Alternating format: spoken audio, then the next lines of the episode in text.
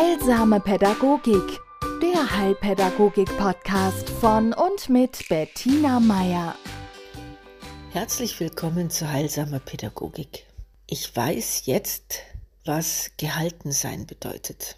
Ich habe jetzt eine Ahnung davon bekommen, was uns Halt gibt und wie dieser Halt in unserem Körper verankert ist, warum er so wichtig ist.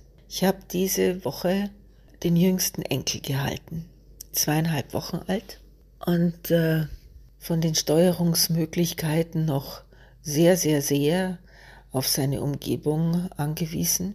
Seine Regulationsmöglichkeiten sind natürlich auch sehr eingeschränkt, sogar bei der Verdauung braucht er ein bisschen Hilfe, ja.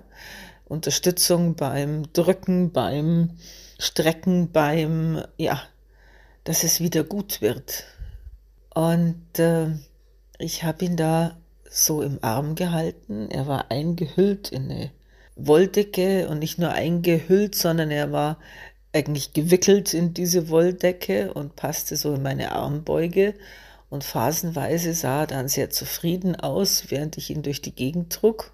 Und wie er da so in meinem Arm lag, fest gewickelt und geborgen, habe ich begriffen, was Halt bedeutet. Ja? Denn er war gehalten.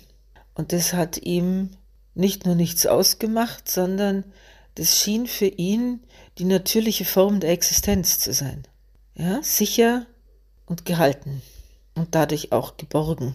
Und da war es jetzt unerheblich, ob ich ihn gehalten habe, ja, oder ob das der Papa getan hätte, die Mama. Es ging natürlich, Mama ist, ist, ist natürlich das Highlight, weil Mama riecht dann auch noch lecker nach Essen und so. Aber diese dieser Frieden in diesem Kinder-Baby-Gesicht, in dieser Situation und in dieser Körperlichkeit, das war so berührend und es hat mir gezeigt, was, wo der Ursprung liegt in unserem Bedürfnis nach Halt. Denn wir kennen das. Wenn wir Glück gehabt haben, und das haben die allermeisten von uns, zumindest in ihrer frühen Säuglingszeit, wurden wir gehalten ja, durch die Gegend getragen, ja, unterstützt, bespaßt, gekitzelt, massiert, gewickelt, alles Mögliche, aber immer wieder gehalten. Und wenn unsere Betreuungspersonen das mit einigermaßen Feinfühligkeit getan haben, also unsere Grenzen achtend und trotzdem den, ja, den nötigen Rahmen schaffend, dann erwächst daraus eine Sicherheit, die körperlich bis in die Zehenspitzen, vom Kopf bis zur noch nicht zugewachsenen Fontanelle da ist. Wir sind in, vom, im ganzen Körper, diese 50, 54 Zentimeter, die da sind, sind begrenzt von den Armen unserer Lieben und gewiegt im sanften Rhythmus des Gehens oder des Schaukelns oder des was auch immer. Und ich denke, das wiederum knüpft auch an an dieses Umschlossensein vom Mutterleib.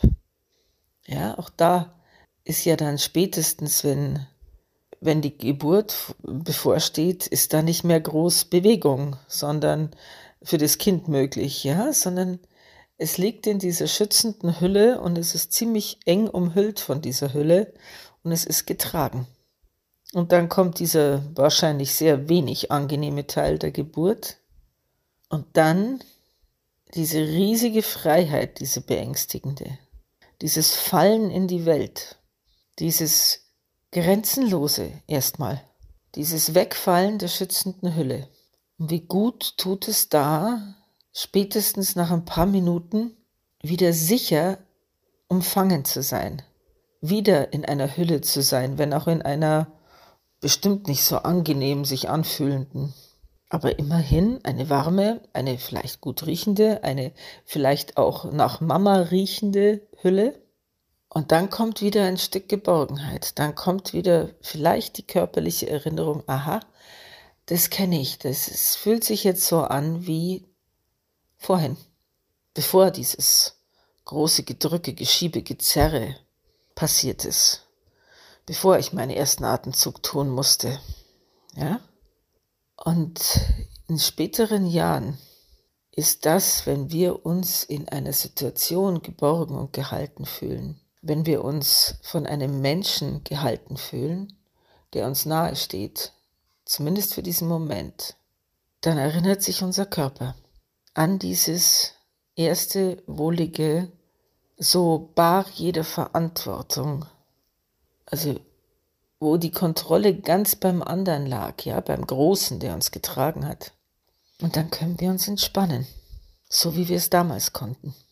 Und das ist mir so klar geworden in dem Moment, wo ich in dieses friedliche, kleine Gesicht geguckt habe, das deutlich ausgedrückt hat, dass das jetzt im Augenblick gerade place to be ist. Da, wo es sein will und da, wo es gut ist. Punkt. Und ich wünsche Ihnen von Herzen viele solche Momente für sich als große und viele so Momente, die Sie für sich und Ihr Kind schaffen können.